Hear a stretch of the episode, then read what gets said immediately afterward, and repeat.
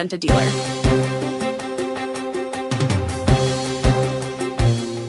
National Security This Week, a weekly look at American national security issues.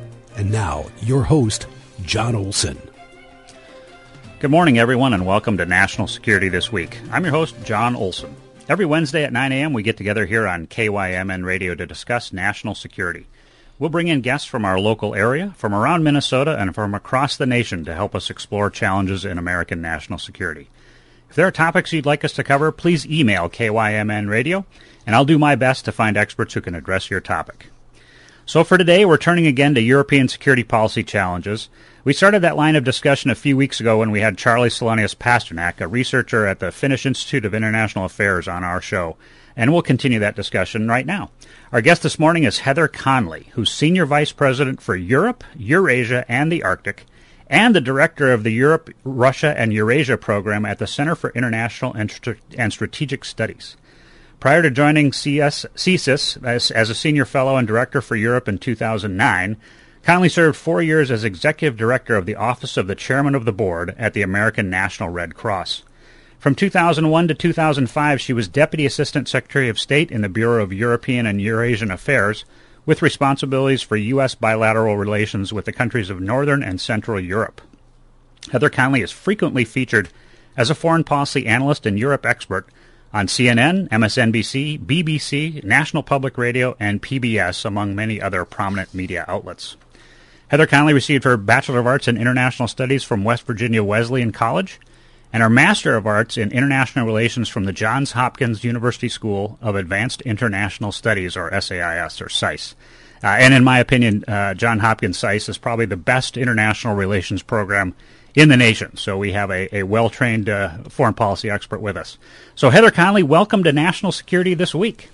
Well, Jon, it's great to be here. I'm very biased about SAIS too, so I, I fully support your views on that. Thank you so much for that really kind introduction. So I'm very lucky to have uh, have you on with us uh, this week because uh, you have been in incredibly high demand. Uh, I mentioned that uh, that you're a frequent guest on on NPR and PBS, and I actually saw your interview on uh, the PBS NewsHour on Monday evening, and I heard you on National Public Radio yesterday morning talking talking about the uh, the Biden trip for the NATO summit, the EU uh, uh, economic discussions, and certainly for today's summit between President uh, Biden and and, and Vladimir Putin.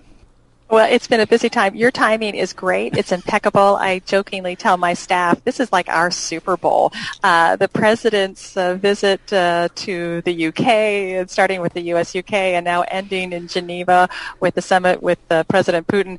We're, we're giving our program and our research a good run run for its money. So I'm really glad to be with you. Thank you so much. So, if we could, let's just start today uh, with a topic that I, I, think a lot of people are really curious about. Uh, we know that the uh, the Biden Putin summit is happening right now as we speak on this radio show. It's happening over in Geneva. Uh, what do you think they're talking about this morning? Well, this is going to be a long meeting. I mean, they're they're setting it to be somewhere between four and five hours now part of that is because of translation. Uh, they're going to have two two meetings. In some ways, the first, uh, which is happening right now is a more intimate setting uh, with President Biden and President Putin, and then their foreign ministers, Secretary of State Tony Blinken, and then uh, Sergei Lavrov of, of Russia. Then they'll expand that to a, a broader uh, meeting uh, with five aides on each side. The list is really long, Jon. I mean, we have an a huge issue, uh, a set of issues of, of, contestation with Russia. I mean, just beginning with the last few weeks and these uh, cyber attacks and yeah. ransomware, these are Russian criminal groups that are, are, are basing these cyber attack uh, from Russian territory. We have certainly seen their impact, the Colonial pipelines. If you're living on the East Coast, you had some run on some gas stations. Uh, and so and we've seen the, the government sanctioned espionage attacks, and that was, of course, the whole SolarWinds cyber. So cyber is going to feature very, very uh, predominantly. Arms control. Um, the Russian and American presidents extended by five years the New START treaty. That treaty was negotiated in 2010, and it limits uh, the number of nuclear warheads and delivery systems that each country can provide. We have to get very busy on a future arms control uh, negotiation and architecture for a lot of sophisticated weaponry that Russia is certainly uh, putting into place. They're going to talk about climate. Uh, they're going to talk about probably Afghanistan, Iran, the Iran nuclear agreement. But we've got such a long list of issues about Russian aggression and behavior, Ukraine, Belarus, inside Russia, Alexei Navalny, the, the Russian uh, opposition leader who's been jailed, nearly lost his, his life because of uh, uh, poisoning. So huge issues, uh, not a huge expectation for outcome, quite frankly. Um, President Putin um, certainly is pocketing this summit. He wants to stand right beside the American president. That parity is so important. We just gave him a huge platform in Geneva. Mm-hmm. Um, but, you know, President Biden believes that if we do this, if we give him sort of that platform, what we're asking for is predictability. Now that's a gamble, and we right. will see if Mr. Putin will take the respect and give us the predictability, and we won't know that for quite some time. Right, right. Uh, so I want to maybe follow up on some of those uh, topics as we go through our discussion this morning. But uh, I, I want to jump into our to our discussions today, starting with the fact that uh, you had service in a very senior leadership position at the Department of State. And I mentioned in the introduction that you were Deputy Assistant Secretary of State in the Bureau of European and Eurasian Affairs, and your focus was on Northern and Central Europe. Uh, can you say more about what that particular position entailed? Oh, well, thank you. Well, and I have to say, my first day in the office was supposed to be September the 11th, 2001. I came in the next day. Uh, and so the, you know, the job everyone thought I would have changed uh, very dramatically, but it was such a awesome privilege to serve my country at that moment. So my responsibility was uh, for U.S. bilateral relations with 15 countries.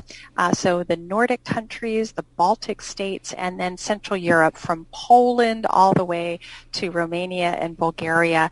The timing of my tenure was so incredible because uh, the United States, with our NATO allies, had to make a really big decision about expanding, uh, enlarging NATO to bring in those three Baltic states, to bring in our Central European colleagues.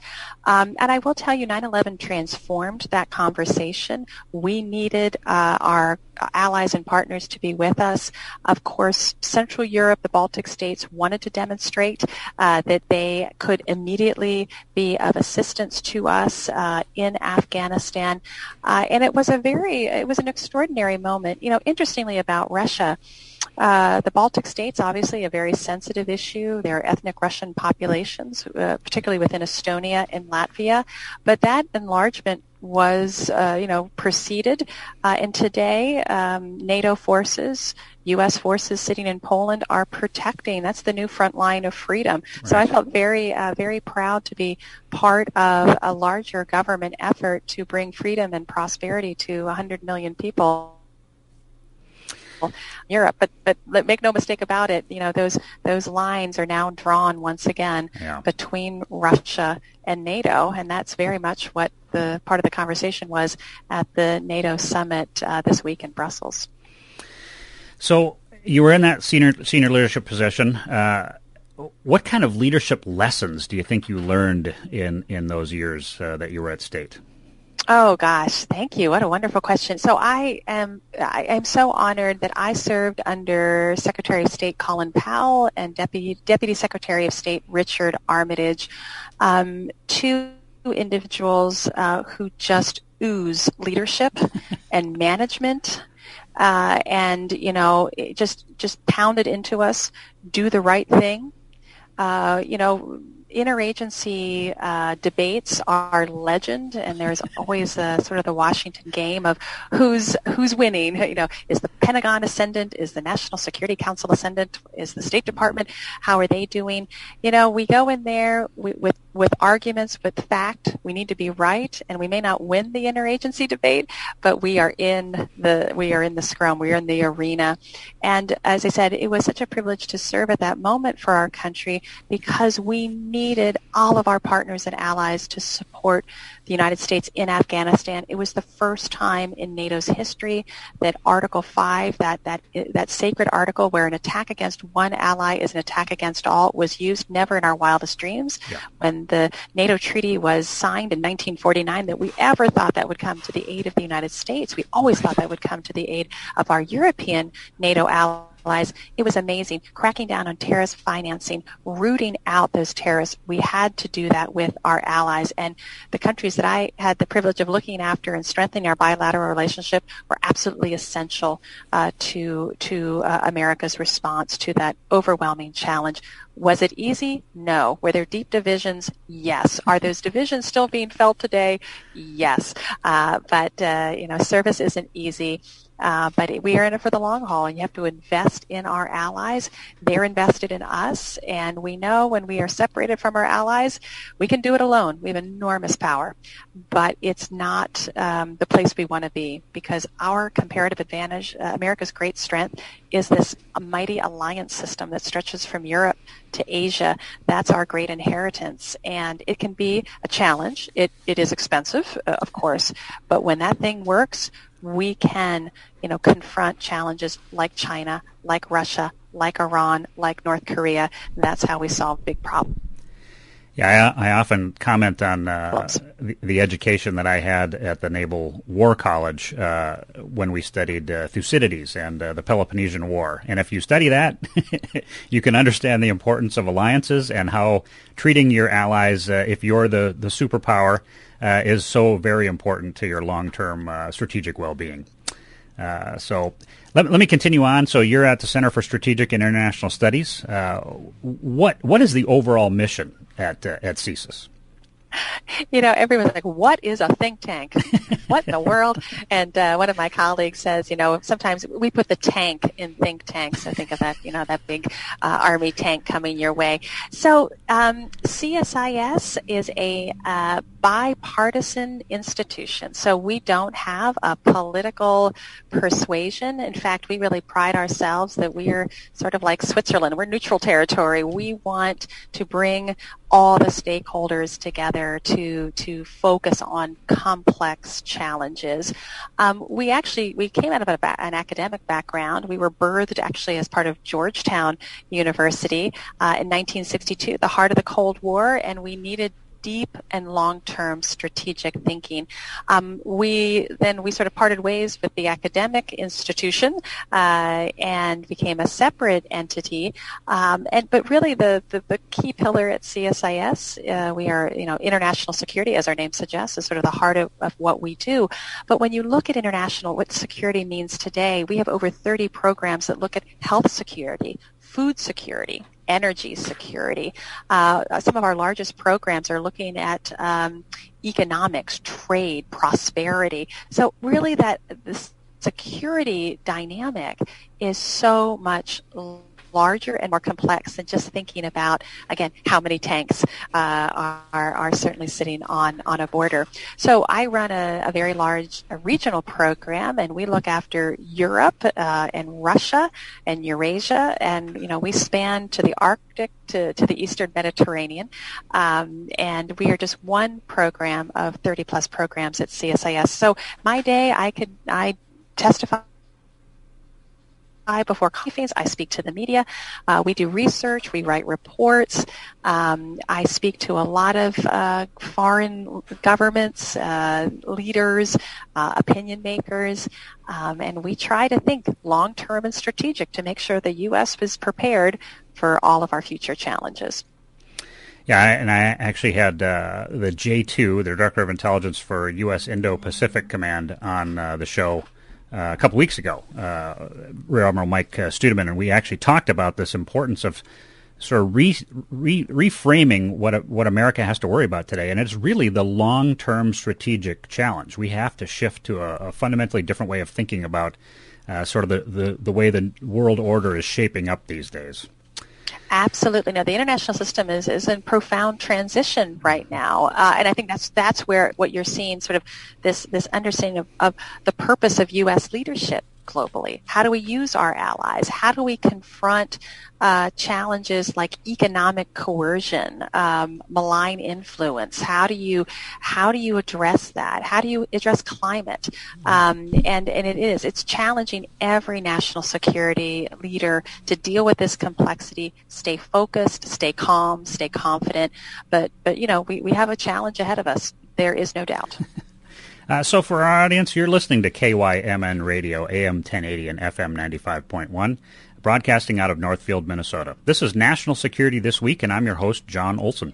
Our guest today is Heather Conley, a Senior Vice President at the Center for International and Strategic Studies. Uh, so, Heather, let, us get into our, our European security policy discussions, and maybe we can start with this. What do you think are the top three security challenges uh, facing Europe today?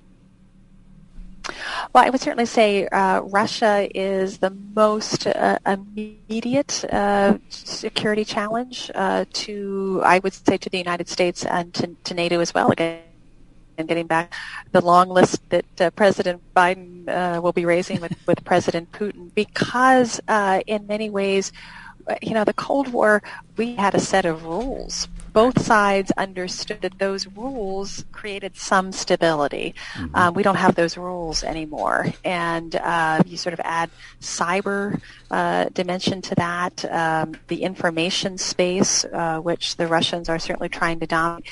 Um, it's really, really tough. Russia is certainly the most significant uh, risk to European security, and as I said, all the the issues that they bring with that. So whether it's you know, nuclear weapons, you know, intermediate range weapons, a lot of testing that they're doing on new weapon systems, um, you know, the coercion of, you know, NATO allies internally, you know, use of political parties, social media, just trying to enhance division uh, uh, within our countries and between uh, America's allies.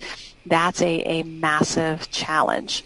Uh, the second uh, challenge, I would say, to the long term, and this is more of a security challenge to the United States, but Europe is going to be is an essential player in this, and that's China, mm. uh, and that's again really what President Biden was trying to accomplish, whether that was at the G7 summit through NATO and even the U.S. European Union summit, trying to make sure our European allies understand that China poses a long-term strategic risk to, to all democracies, and how can we work together uh, to, to, to manage that. So those that strategic competition, that's how we framed our national security strategy, our interim national security strategy, as well as our upcoming national defense strategy, is that that strategic um, competition.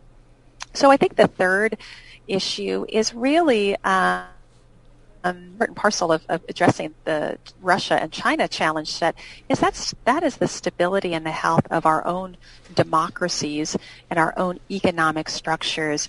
You know, I, we see uh, Europe's weakness um, technologically, economically.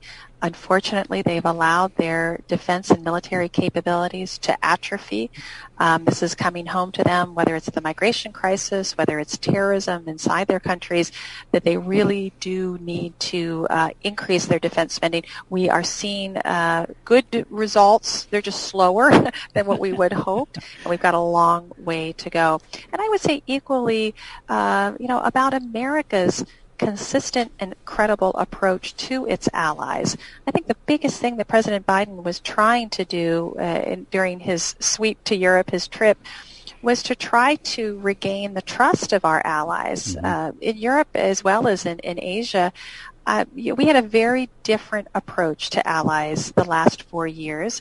As I said, allies are difficult. They are an investment. You have to believe in their value, um, and and we lost faith in that value, and we have some benefit for for these alliances. I I can talk for an hour about all the benefits, um, but we have to sort of strengthen ourselves, our democracies. Uh, we have seen the real challenges here in the United States. We see those similar challenges in Europe. So we have to get strong and healthy ourselves, and that way we're much better, in a much better place to be able to be more competitive uh, with future challenges, whether they come from climate, Russia, China, migration, you name it. So, if I could, I'd like to follow up on a couple of things that, that you mentioned and, and offer up a, a couple of things that uh, hopefully hopefully you can sort of uh, clarify for us. So, on Russia and on the democratic stability uh, front, Uh, we know that uh, Lukashenko in, in Belarus is sort of he's basically a Putin puppet at this point. I, I, I think is a fair way to say it. What what do you think is happening inside Belarus, and and uh, what are the ramifications of Lukashenko ordering uh, the Ryanair flight uh, to land and, and capture his political uh, uh, opponent?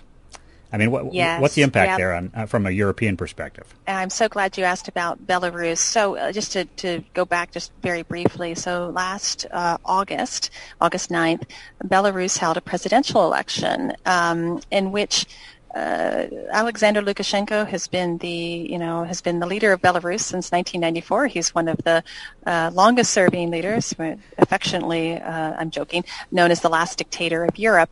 Um, and you know, he was very adept at um, making sure that there was no meaningful opposition. Again, these these elections, and I sort of put these in air quotes as I'm telling you about an election, um, were pretty, you know, usually managed well. But this time, because of uh, his incredibly poor uh, lack of handling the COVID crisis, he didn't believe it, and it was devastating. Um, standard of living has been going down. There was actually and his usual tactics to end the Belarusian opposition, throw them in jail or push them out. It, it didn't work because the wives of the these opposite figures came together and they actually created a, a strong force. He could no longer sort of uh, reorganize, if you will, uh, the, the, the pieces of the puzzle to reaffirm his legitimacy, and he, he encountered huge protests. He has he has uh, cracked down on those protests to a point of basically extinguishing any meaningful opposition, and and Mr. Putin uh, came right to his aid because he fears the same forces in his own country. Yeah. So what we're seeing is um, both Belarus and Russia now employing some of the most repressive tactics that we, we haven't seen these even during the darkest days of. As I said, using mili- military grade nerve uh, poisoning, nerve agent to kill uh, or disable and harm uh, Russian opposition figure, figures like Alexei Navalny. Mm-hmm. And exactly right, this brazen uh, air hijacking of taking a civilian flight that was going from Athens to to uh, Vilnius, uh, Lithuania, basically forcing the pilot to turn around, landing in Belarus in Minsk, and they took off a, 26-year-old and his girlfriend who were blogging and, and, organizing a lot of these protests. It's outrageous. Uh, but Mr. Putin is standing by his man, Mr. Lukashenko. and they're they're you know unfortunately swapping tips on how to be more repressive and and um, this is an issue where the U.S. and the European Union working together, uh, sanctioning Belarus Belarus, U.S. sanctions, uh, but sanctions only really impact uh, or are meaningful when they really hit uh, the pockets of Mr. Lukashenko. Sanctions aren't too too powerful. So this is this is the conundrum that we are going to face uh, with Russia. We're facing it in Ukraine. Uh, this hot war that never ended in 2014, 14,000 uh, killed, uh, 1.5 million displaced. I mean, these are very active conflicts that we, we tend to ignore they drop on the agenda, but Russia is using them to, to certainly make sure there is a clear buffer between Russia and the West. Uh, unfortunately, a lot of people would like a little choice in there, and it's getting harder and harder to suppress the people's desire for change and choice. Yeah, I'm glad. I'm glad you uh, you brought up the Ukraine situation. Uh, I know that the Russians had been massing forces on the uh, Russia-Ukraine border, and that was not looking good for a while there. Uh, and and I think it's still. I think there's still quite a few Russian forces on the border with Ukraine. So we'll see what happens. Well, Jon, that was one of the reasons. That was the impetus, in part, for the summit in Geneva. Uh, Russia mobilized upwards of 110,000 forces on the Ukrainian border and within uh, annexed Crimea. We weren't sure what that was doing. Um, and which is what prompted uh, a lot of phone calls between our uh, chairman of Joint Chiefs, General Milley, uh, as well as his Russian counterpart, General Gerasimov. Uh, it was it was frightening. Now they have removed some of some of the forces. There's a lot of equipment that's still parked there, and we have a major military Russian military exercise that will happen in the fall called Zapad, yep. Uh, and we are about to see a lot, a lot of Russian forces in Belarus. They already have a lot of staging and, and, and facilities there. Um, and so we, we need to be very concerned. Again, the outcome of this summit is supposed to be stable and predictable. Well, watching this upcoming Russian military exercise, I'm not entirely sure we're going to see stable and predictable, but right. we'll keep our eye on it. Right. Uh, let's uh, let's shift over to a couple of other issues. You, would mentioned climate change uh, er- earlier in your discussions. Um, and I know that you are an expert, in fact, on climate-driven impacts to national security. Uh, how well are the, or how I should say, how are the Europeans responding to the impacts of climate change from a from a security perspective, maybe from an economic perspective as well? Well, I, I, think we have to give a lot of credit to our European colleagues because they have been very consistent in in raising climate change is uh, uh one of their most pressing national security challenges. And and I think we now now that this is going to profoundly challenge all countries um, and uh, you know needing to make sure we have not only the right climate mitigation policies to try to slow down these impacts, uh, but then to begin to reorient our own economies away from uh, fossil fuel dependency. This is this is a massive shift in the international system. These so-called energy transitions. Europe has been a leader in in, in its ambitions in trying to reach carbon neutrality. Um, you know, they they were one of the first to talk about the a Green Deal, um, and so what they're talking about now is putting a, a price on carbon. This is some concern to to U.S. leadership uh, as well, and it's certainly starting to panic the Russian leadership because if you can imagine imposing a carbon border adjustment tax, well, yeah. uh, a massive export to Europe is Russian uh, oil and gas, as right. we know from uh, Nord Stream 2, uh, more yeah. more fossil fuel exports. So that could be really transformative. So any of the, the energy producing countries like Russia, like Saudi Arabia, Azerbaijan, Kazakhstan, these energy dependent countries, if we could see a future in the next 10 to 15 years of e- either a decarbonized economy or a dramatic reduction in fossil fuel use, you are talking about massive transformation of, of their economies. Just looking at Russia, uh, they speak about the benefits of, of climate change, particularly right. in the Arctic, right. new shipping routes, the Northern yep. Sea Route, new energy production, minerals, fishing. They are always celebrating the benefit, but they are suffering uh, the, the dramatic cost, permafrost thaw, coastal erosion. Yep. I mean, their buildings are literally breaking apart, pipelines cracking, uh, uh, fuel storage collapsing, causing catastrophic environmental damage. They're also suffering from the effects, and that impacts all of us because the methane and greenhouse gas emission release from permafrost thaw impacts the world. Um, as the Greenland ice sheet uh, melts, that is sea level rise. That, and we know the Arctic is warming three times faster than any place on the planet. So while there are economic opportunities to climate, indeed, the challenges are are massive as well. So we will see how Russia manages a huge amount of change for a government that only wants to prevent any change from happening. Right. So those two right. forces are about to collide. Uh, so we also know that climate change has been uh, driving changes to human migration patterns, and over the past uh, number of years, Europe has seen mass migration of refugees from the Middle East and North Africa, and that's not just from the conflicts. That's from the the climate change, the the heavy weather impacts, drought, really, in, in much of the the food uh, production areas in, in the Middle East and North Africa, and those migration trends. Uh, you know, are they likely to continue, and how do you think those migration trends will impact EU security policy. They've they've really had to deal with some some tough challenges, some tough humanitarian challenges over the past five six years. Well, you're right, Jon, and this is where uh, both the United States and Europe understand uh, the impact of migration uh, through conflict, through climate, um, uh, and poverty. Uh, we understand this is a massive national security that we can manage these migration flows uh, to the best of our ability. This is particularly challenging for Europe uh, because they cannot come to agreement on on a migration policy. They've certainly tried for the last six years, um, but they have failed. And and the southern, again, this sounds familiar, just like in the United States, right. the southern states bear the brunt of of the migration uh, challenge. So do southern Europe, Italy, Greece, mm-hmm. Spain.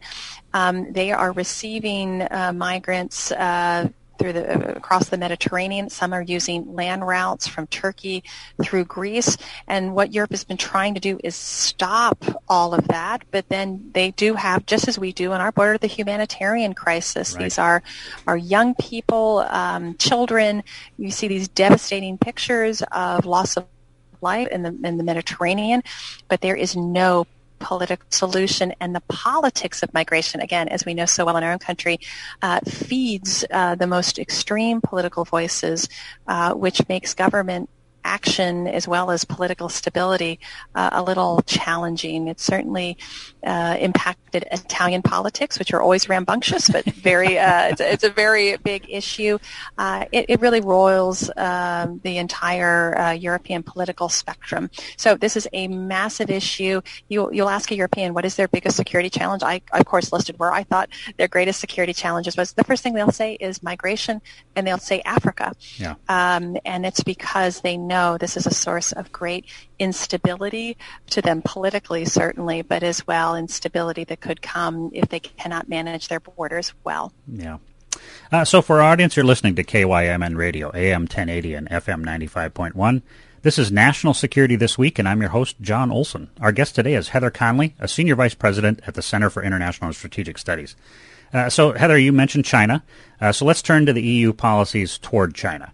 Uh, we know that uh, President Biden just met with both our NATO allies and the EU nations uh, on Monday and Tuesday, and China figured prominently in those discussions. Uh, President Biden was pushing our European partners to put more pressure on China, and our European partners demurred a bit, uh, hoping for greater support from the U.S. to take on, on Vladimir Putin and, and Russia. Uh, China's Belt and Road Initiative targets Asia as a middle point in the Chinese effort to reach European markets, primarily European markets, by both sea lanes and land routes. And we've seen only minor pushback from the EU lately against China's economic plans. Uh, how do you see this situation playing out over the next three to five years? Well, you're exactly right. Um, the U.S. has been really working with its allies in the Indo-Pacific and in Europe uh, to help build a more united uh, allied uh, front uh, towards China, and it's been difficult for Europe, quite frankly.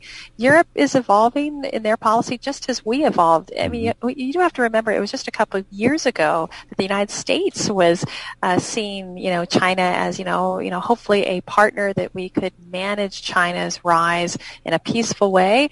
Well, that's not the case no. anymore, and uh, Europe has also been trying to manage a spectrum of, of Chinese behavior so the EU's policy is looking at China as a partner, a competitor, and a systemic rival. Well, that covers the landscape, right? uh, You've got your bases covered there. Yeah. Uh, we, of course, are tipping that spectrum much more on the systemic rival part.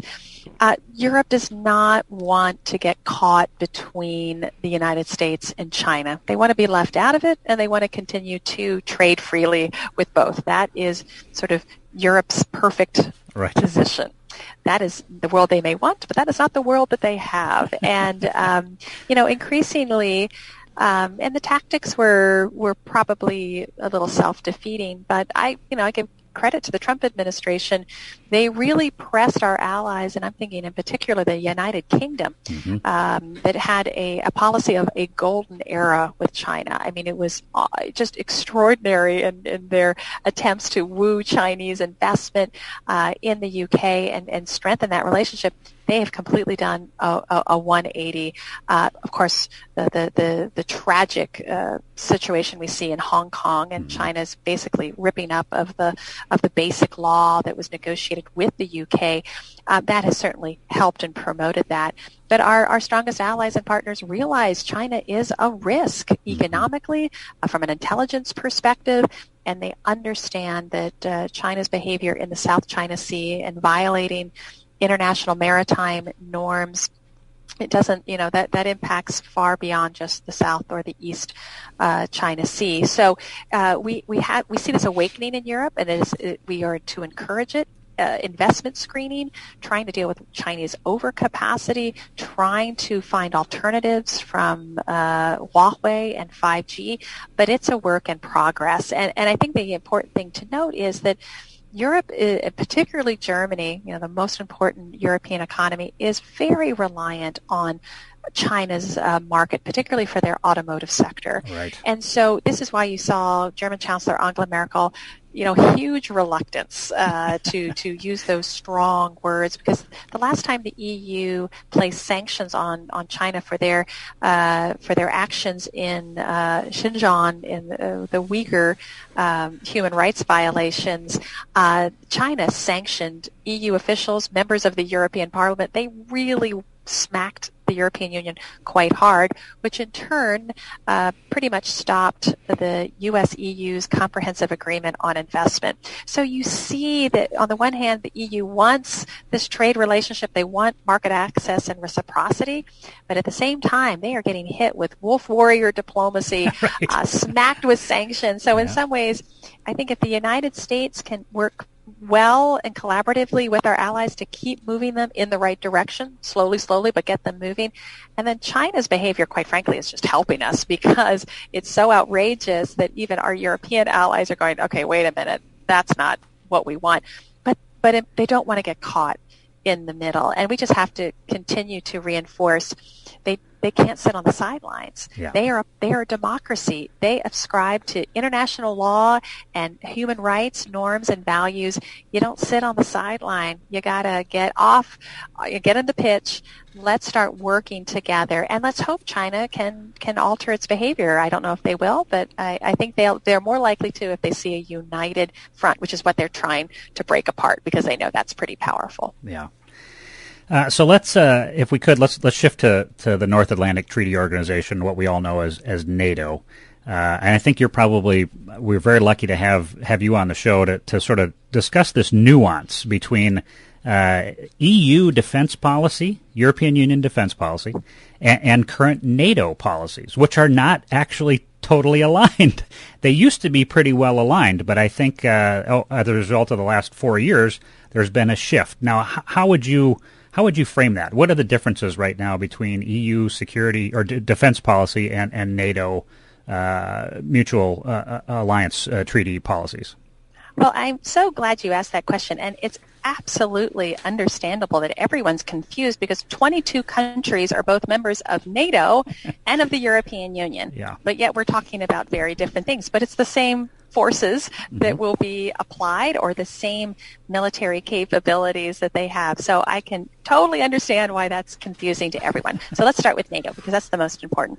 NATO is, uh, you know, the premier security alliance for Europe. I, that is very clear. Yeah, the European Union cannot replicate it, um, right. and why would you? Uh, it, it, it works, and because the United States is the key pillar, the anchor of that alliance, and and you know its focus is collective security and defense of its 30 members. That's what it does. Now, the NATO summit was interesting because it really, sort of like CSIS, really was starting to expand security and thinking about China, and that's quite new for NATO.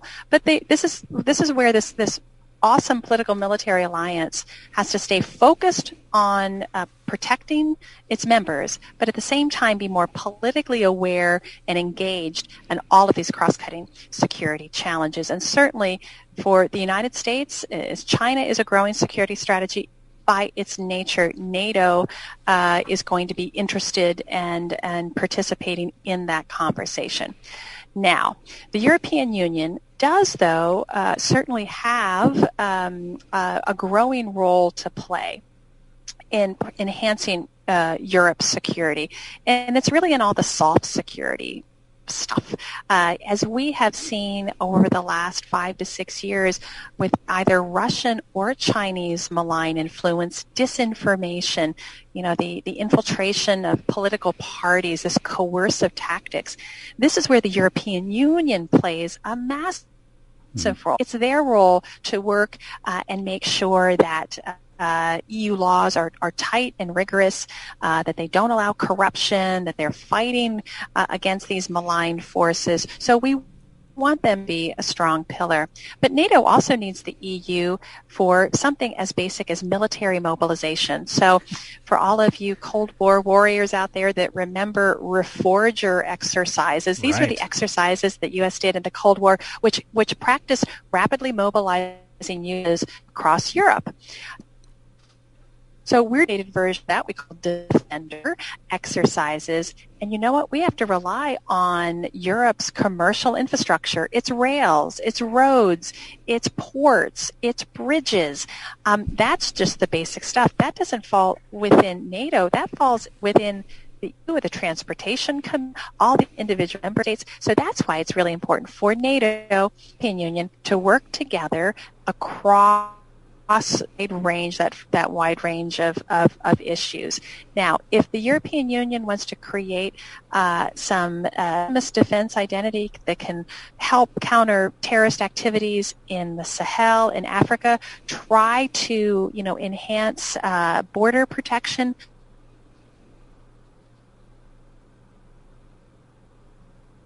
here, it just can't duplicate uh, what NATO is doing, that is ridiculous because uh, we're talking about, you know, duplicating the same forces.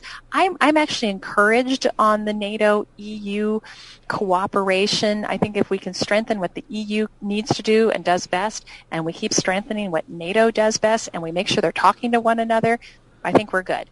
Um, but there's always going to be challenges here because of Turkey. Uh, Turkey is a member of NATO, but not a member of the European Union and they like to make sure that the European Union is not going to be able to do too much in, in defense. And the same thing can be said about the Republic of Cyprus, that is right. a member of the European Union, but not a member of NATO. So uh, there's always going to be limitations simply because we don't have membership alignment that will allow too much uh, togetherness between the NATO, between NATO and the European Union. But I'm a little less um, fussed about that. What fusses me uh, is when we hear European leaders talking about strategic autonomy or mm. technological sovereignty. And, and, you know, that's an instinct, again, not getting caught in the crossfire between the United States and Russia or the United States and China, wanting this independent European posture. Um, I, as I said, I understand the rhetorical value of that, but as I look at European military capabilities and the challenge set we face, why in the world would you go uh, along something separately? You'll be weaker. Uh, why can't you join together with as many countries as possible to be as strong uh, and resilient uh, as possible? And uh, let's hope that the, the autonomy, the strategic autonomy talk, uh, sort of turns into you know more strategic alliances right. to help meet today's challenges. Yeah, that uh, that that political talk of uh, of nationalism uh, ra- rarely goes well in the long run. exactly, we know that too well as well. so, Heather Conley, we just have a, a few minutes left. Uh, what else do you think the American listeners here should know about EU and NATO defense policy, or or maybe something that we haven't covered uh, much in our discussions today. You did bring up Turkey. I could tell our audience that we could spend an entire hour talking about Turkey and the role that Turkey plays as a crossroads uh, between two critically strategic areas in the world. Uh, but Heather, from your perspective, what else do you think we should talking should? about uh, Turkey. Yeah, what else should we Sorry. talk about today? Yeah, I, well, uh, two things I'll raise. Turkey, very briefly, of course, President Biden uh, met with his counterpart, Turkish President uh, Erdogan, on the margins of the NATO summit. You know, we have a great deal of concern about mm. the strategic direction of Turkey. Turkey purchased um, a Russian missile defense system, the S-400s. Uh, that is not a smart policy approach for a NATO ally to be buying the equipment of a NATO adversary. Uh, unfortunately, it didn't seem like there was much of a breakthrough in that that meeting. But Turkey plays an enormously uh, important role, and its foreign and security policy has certainly been quite aggressive regionally, whether that's um, militarily intervening in Syria, North, uh, northern Iraq, uh, Libya, uh, most recently uh, Nagorno-Karabakh. Right. Um, so we definitely have a big challenge there. The other thing we, we forgot to mention, uh, and it's both a challenge and an opportunity, is the United Kingdom's departure from the European Union. Yes. So I think what we're seeing um, is a, a, UK that wants to play a greater role in NATO. So keep your eye on, you know, increased uh, British activity, which is most welcome. Uh, their recent integrated review, which was their sort of 10-year security and defense review now that they have left the European Union and can have that independent policy.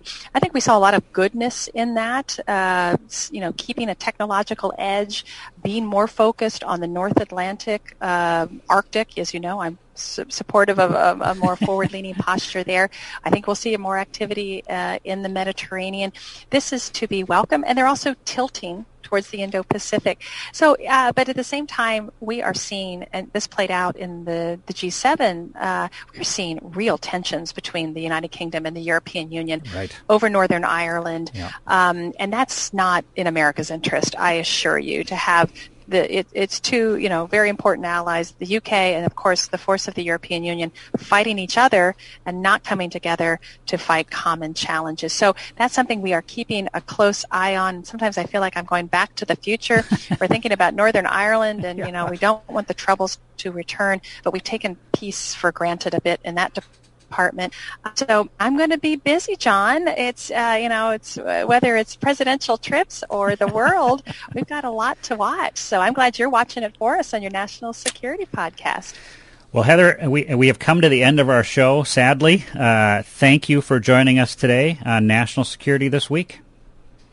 Thank you for having me. It's been great talking with you. Uh, so, everyone, that closes out this week's edition of National Security This Week. We're on KYMN Radio, AM 1080 and FM 95.1. I'm your host, Jon Olson. Thank you for joining me today. I look forward to our show next Wednesday morning at 9 a.m.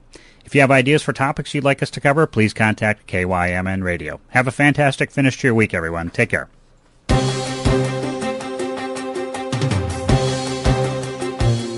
You've been listening to National Security This Week a weekly show looking into issues of American national security with the host, Jon Olson.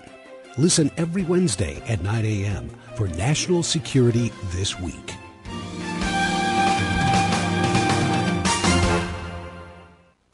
Frago and Laswell in downtown Northfield is the law office you